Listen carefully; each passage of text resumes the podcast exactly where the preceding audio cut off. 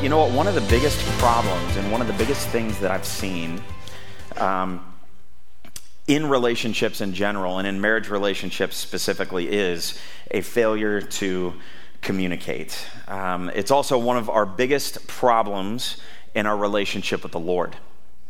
It's one of our biggest problems there as well. And, and as we have come off this 21 days of, of prayer and, and reading and fasting, um, I hope that you've actually seen the value in communicating with the Lord on a, on a regular basis and that that's something that is continuing. We had an incredible service last week. It was awesome to just pray together as a church family. But when you think about communication, what is that proper order that we should have there? And as followers of Jesus, how does that actually fit in to this? Because we tend to think that the quality of our marriage depends on our relationship with our spouse. And while there's a lot of truth in that, because that's actually true in a lot of ways, um, but you know, communicating with the Lord is actually the most important relationship that we have. It, it matters the most and it affects all of our relationships, especially our relationship with our spouse. But your individual relationship with the Lord is really what brings proper order and priorities to everything in your life. This series is called Love God First. And if there's nothing else you remember from this series, whether you're single, whether you're uh, whether you're married, where you're somewhere in between, whether you're remarried, maybe you're you know maybe you're divorced, maybe something uh, everywhere in between. This right here, if you don't remember anything else from today, and I know there's going to be a lot of things to remember from today because it's baptism and it's going to be awesome, but I want you to hone in and focus on this idea here because loving God first, that priority in our life, the trickle down effect makes all the difference in the world. It makes all the difference in the world. Our connection with God, it makes us better spouses. It makes us better friends. For those of us that are waiting maybe on our spouse or maybe single and okay with it and realizing that this is where God has called me, because that's okay too. Um, or somewhere maybe in between that, the wisdom that God gives us and who we choose to go down the road with. This is about making God's priorities our priorities in our relationships and what happens when we love God first and we love our spouse second. And we have that priority list in, in its proper place. That's really what this series is all about. And so we're going to cover God's intention for the marriage relationship and, and why it's more than just an expression of love, but it's, but it's one of sacrifice and of, and of purpose. And this isn't just for married couples. So if you're single, if you're a student, don't check out on me for the next month. I promise this is for you too. There's a lot wrapped up in here in the, in the principles of God's word and how we should really approach our relationship with Him and our relationship with others. But let me ask this question Why is commitment so difficult? Why is commitment so difficult? We struggle with commitment just as people, as Americans, but just as people in general. What makes commitment so difficult? Because we will say that we're committed to this or that, but we really don't see it lived out all that often. We have to, we have to see the value in it before we will commit to it, if we're going to be honest with ourselves. Is it worth my time? Is it worth my effort to be committed to XYZ? How does it benefit me in some way? We have to be passionate about it if we're going to be committed to it. It has to be for a cause that we believe in if we're going to be committed. And usually that passion or cause comes from some benefit that it gives to me. Does it affect my comfort? Will I enjoy being committed to this? Because if those two things don't hit, you may not say that out loud, but clearly that's, that's going through our minds. If those two things don't hit just right, we will second guess our commitment to that. So let me ask the question again why is commitment so difficult? Because we're selfish. All of us. We are. We're selfish. That's why.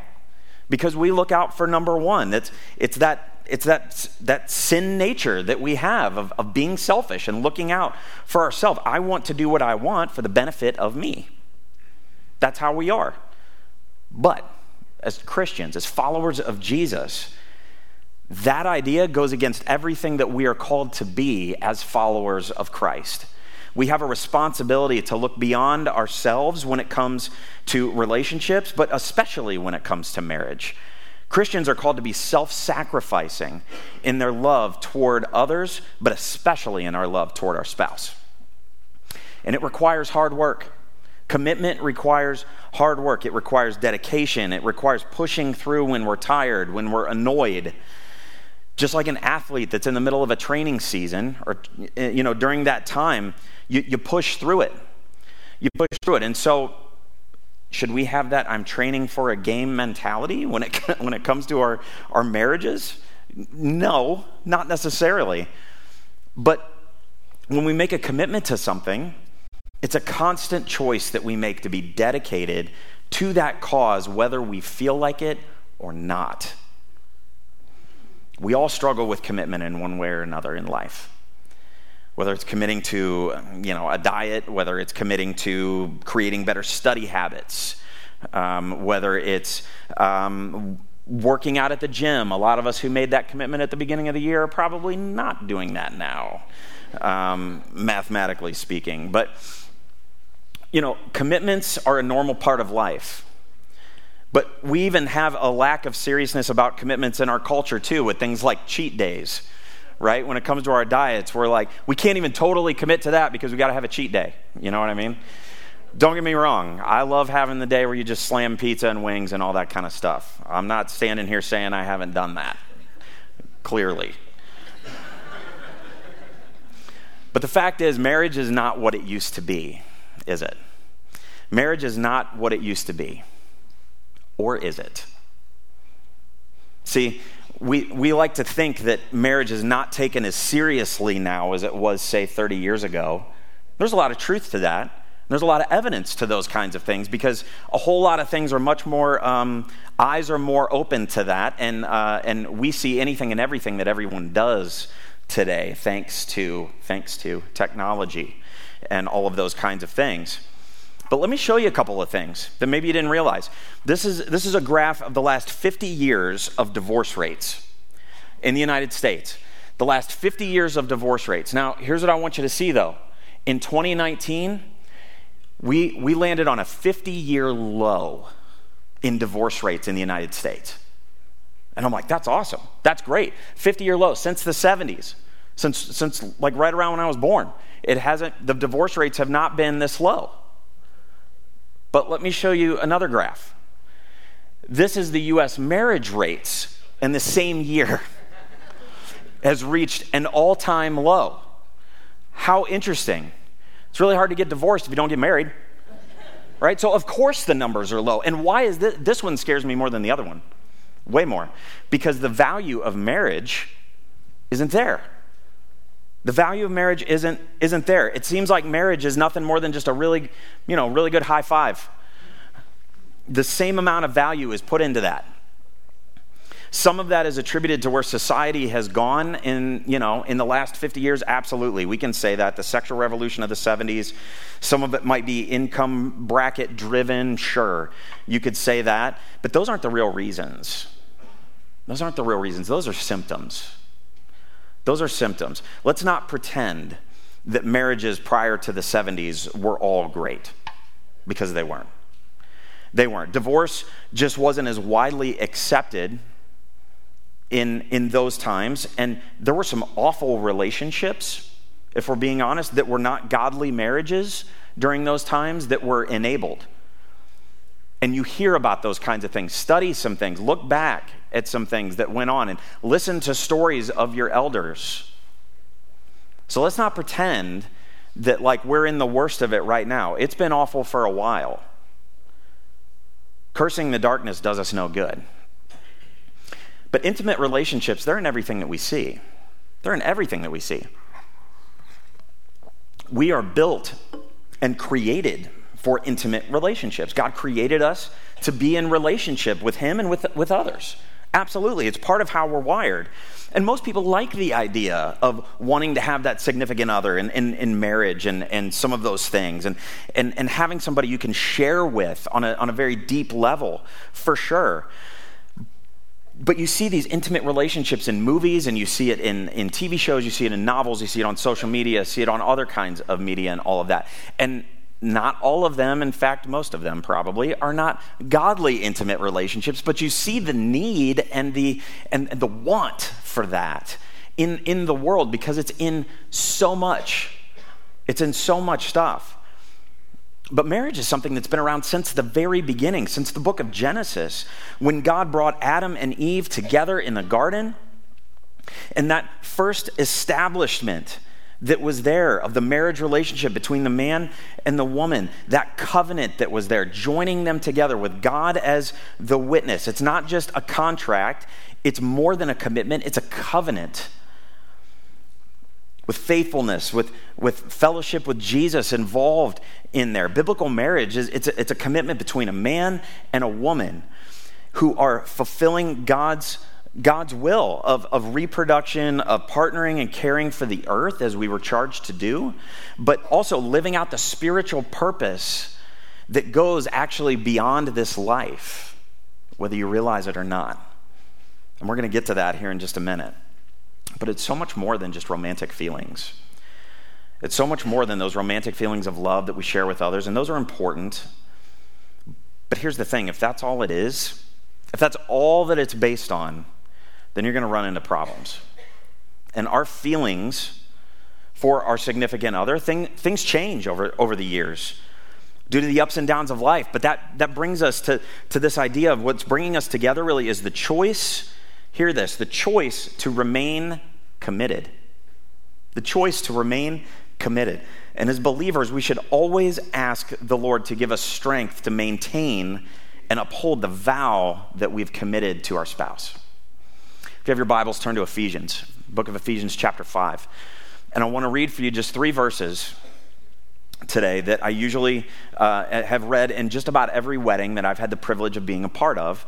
Um, and, and it's really showing us a picture of the church through the marriage relationship because this goes all the way back to Genesis. And that picture of the church that is a through line in all of Scripture. And you're going to see that in, in parts of this here. And so in Ephesians chapter 5, verses 25 through 27, it says this For husbands, this means love your wives, just as Christ loved the church. He gave up his life for her to make her holy and clean, washed by the cleansing of God's word. And he did this to present her to himself as a glorious church without a spot or wrinkle or any other blemish. Instead, she will be holy and without fault. See, we live in a culture that has been slowly and surely moving away from the sacredness of marriage. That shouldn't be any surprise to any of us. Living together has become the norm. You know, if you're single before you get married, if you even do, you know, we're constantly seeing infidelity scandals uh, of our leaders and, and many others as if it's no big deal. The media's portrayal of just a quick and easy divorce is, is out there all the time. We were in Florida um, back at, uh, at the end of uh, November, and I wish I would have taken a picture of this. We were going uh, back to our condo, and um, we came to this intersection, and there was a yard sign that was, uh, that was there.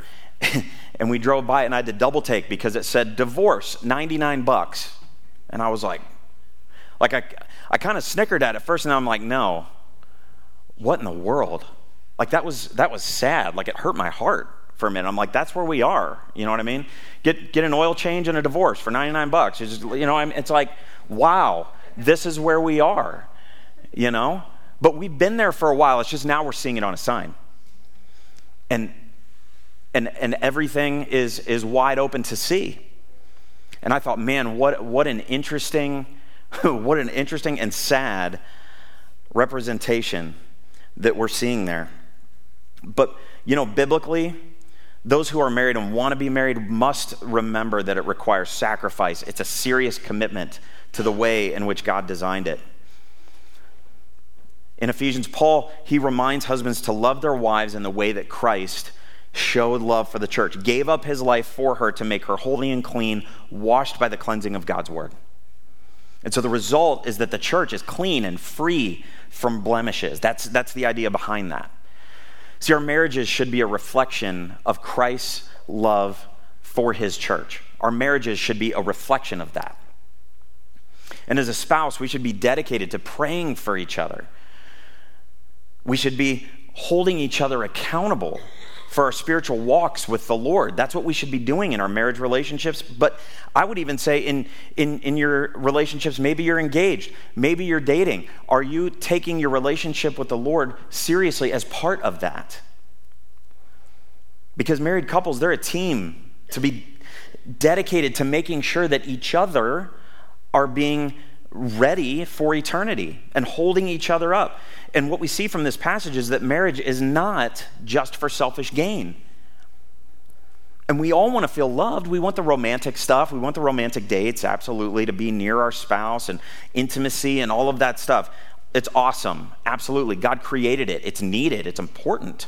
No doubt. But marriage is also designed actually to be hard work. It's not always supposed to be easy, and it's not going to be because you're two sinful people that are coming together. But our eternal lives are in view. And that's something that we need to keep in mind. And I want you to see something interesting as a through line through the Word of God. If you have your Bibles uh, still with you, turn to Revelation 19. Or if you're following along in the Bible app, turn to Revelation chapter 19. In Revelation 19, and you might be like, wow, Jay's preaching on marriage and we're going to Revelation. Okay. Um, stick with me. This is super cool. Because marriage, it's established right after creation. And the analogy of marriage is carried through God's timeline until the very, very end, even the end that hasn't arrived yet. And that's such a cool thing to look at. And so, John, he's sitting down writing the vision that Jesus gives him, the end of all things, because John is, is taken up and he is shown this incredible vision. And he does his best to write down stuff, and he can't figure out how to explain everything right, which is probably why, if you've read through Revelation, some of it you're like, Burr? because, you know, dude sees helicopters and he's like, oh, okay, looks like a big bug.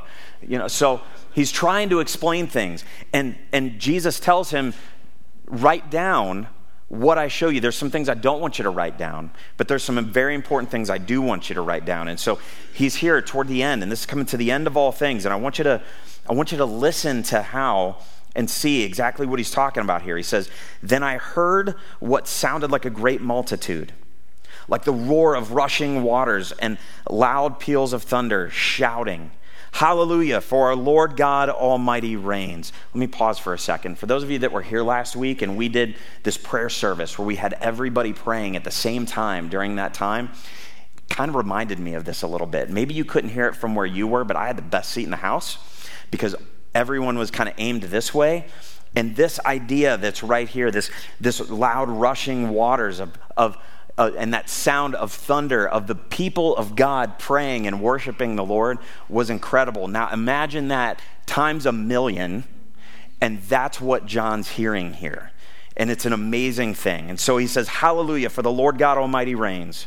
Let us rejoice and be glad and give him glory. For here it is, for the wedding of the Lamb has come, and his bride has made herself ready.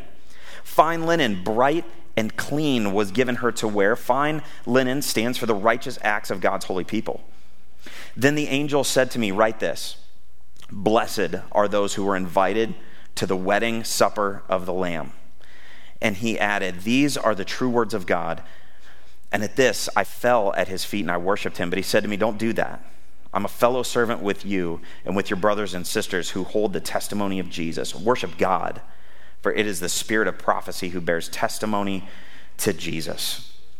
So, for a husband to love his wife, stick with me here, is to actually cooperate with Jesus in such a way that one day, when we stand side by side as brothers and sisters in Christ, because we will, we'll stand side by side as brothers and sisters in Christ, that she will be presented along with the rest of the bride of Christ with her garment clean and spotless. And each of us is going to be given a garment, as it's talking about here, that is representative of our individual righteousness, the quality of our right living. And so we have a responsibility here that, as, as, as a married couple, that is as serious as anything that you've ever heard. Because my responsibility to my wife is to make sure that every day I do nothing that will contribute to her being stained in some way, shape, or form. Now, we're sinful, so there's only so much we can do about that. But that's like the goal that we're talking about here, right? So, in a sense, I become a partner with God, and I stand alongside her in our marriage, in our relationship, and I say, I need to help you in the Word. And she, in turn, needs to help me in the Word. I need to pray for you, and she, in turn, needs to pray for me. And I need to, to do whatever I can do to keep every spot or wrinkle or any other blemish, as it says in Ephesians 5. And so you see how those two things even relate. Paul, I don't think, even realized what was, what was going to be written by John later. See, both partners should dedicate themselves to seeing their spouse spiritually grow and mature. That's really the, under, the underline of what this is talking about. To help each other keep our garments clean. And one day we'll stand side by side in front of the Lord Jesus as a whole church is presented to himself as holy and spotless and blameless. And yes, there is nothing that you can do to make that completely and utterly spotless. That's the goal because it's only the blood of Jesus that can make our garments spotless and clean. And because of the finished work of Jesus on the cross and his resurrection, we can claim that promise today. But in our marriages, we are to mirror the relationship that Jesus has with his church. And we're to do the best that we possibly can in that. And our marriages serve as a representation of what Christ is doing spiritually with the body of Christ. And so these are things that are important for us to understand. Whether we're married or not, this is important for us to understand in the relationship with God and where this is supposed to go. And so I want to give you an action step. I want to give you some homework. Every week of this series, I want to give you some homework. I want to give you something to do that is going to drive you forward in your relationship with the Lord because we love God first, and our relationship with our spouse because they are second only to the Lord. And this is it pray together every single day. It's real simple, but it's not. It's not real simple for you to do. Commit to praying together every single day this week, and I promise it will make a difference. And I'm not talking about when you're at Arby's later. That's not what I'm saying, right? Like, thank you, Jesus, for this food. Amen. We did it. Boom. Right? Hey, no, that's not what I'm talking about. I'm talking about a time when, when you can be alone. If you got kids, maybe it's when the kids go to bed. Maybe it's in the morning. Maybe it's only five minutes whenever you can find that time. I get it. I've been through those seasons of life. Believe me, I've had the sleepless nights and all of that junk. Been there, done that. Find time to pray together, like actually pray together. And often there's one person in the relationship that really wants this to happen and the other one is maybe embarrassed or worried about the you know i don't know the right way to say it or the right what you know what to do here. But i'm telling you there's one that really wants this to happen a lot of times. And there's another and, and the other one is like okay. A lot of times that's the guy. Guys listen. It's time for us listen to me. It's time for us to step up as men of god. We need to lead our home we need to lead our home and we need to push our family toward Jesus. And it starts with something as simple as prayer. I'm telling you, over the years, I've done uh, marriage counseling and met with people for marriage mentoring and stuff like that. And this one thing has made the biggest difference over anything that I can think of, over any kind of homework. I say it all the time that prayer is powerful and it's the most powerful thing that we have. And I'm telling you, t- take me up on this, take the Lord up on this because this is exactly those three words, right? We're coming together and we're loving God first.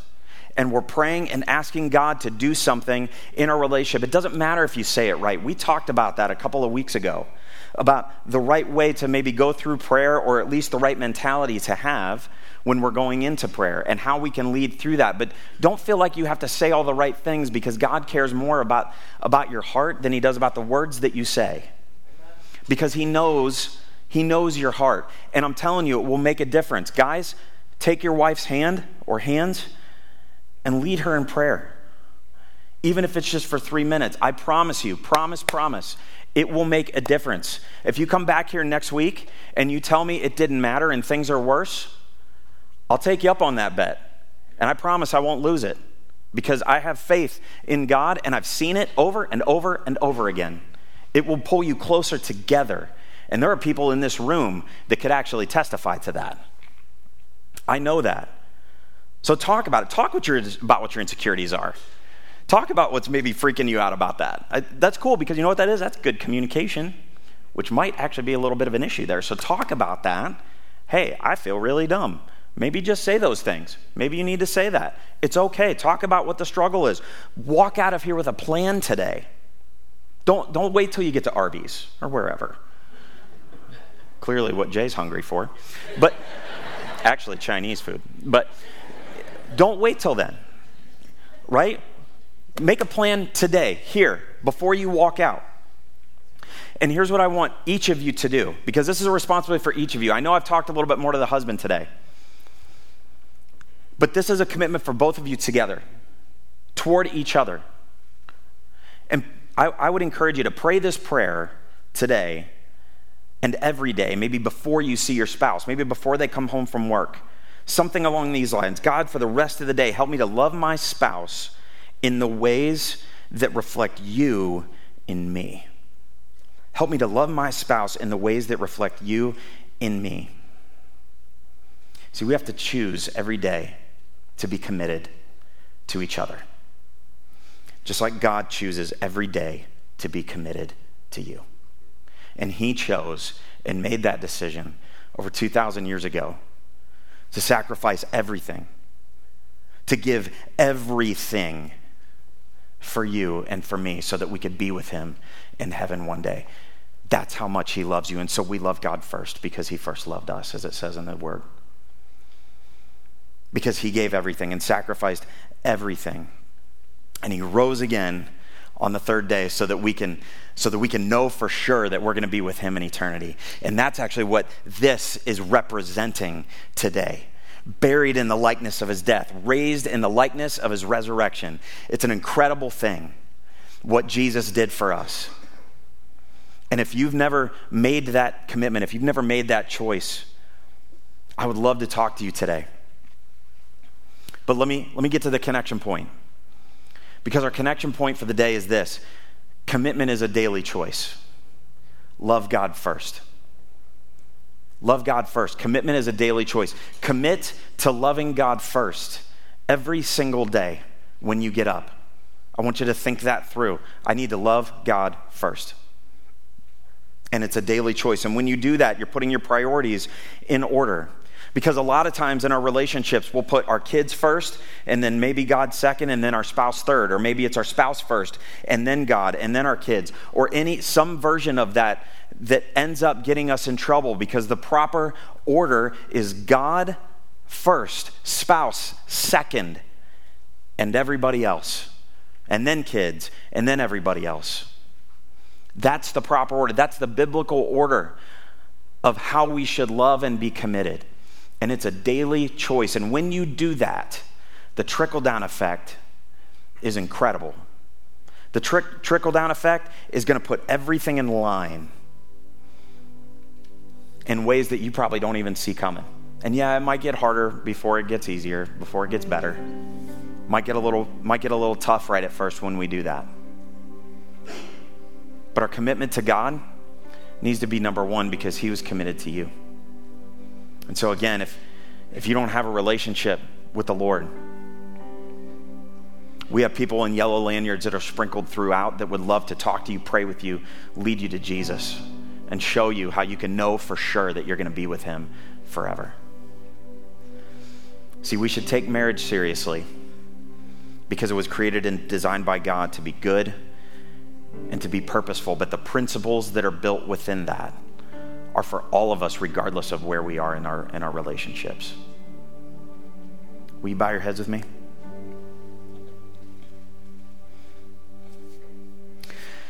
Heavenly Father, We're so privileged to be able to call you that, to be able to come to you at any time.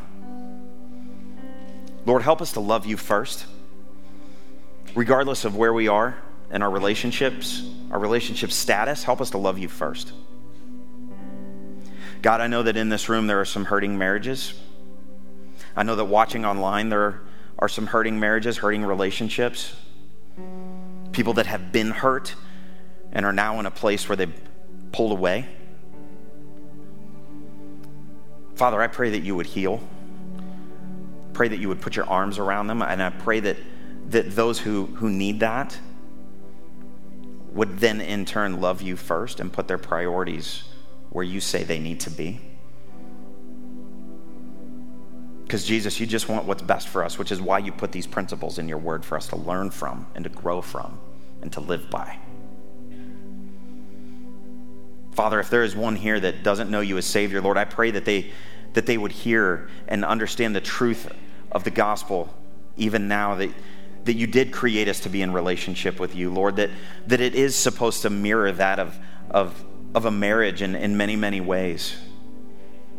God, that you, you, want to, you want us to know for sure that we have a relationship with you and just to transfer our trust to you because you are who you said you are. Because Jesus, you are alive and you and you came and you died and you gave everything for us. And you rose again 3 days later so that we could know for sure we're going to be with you one day.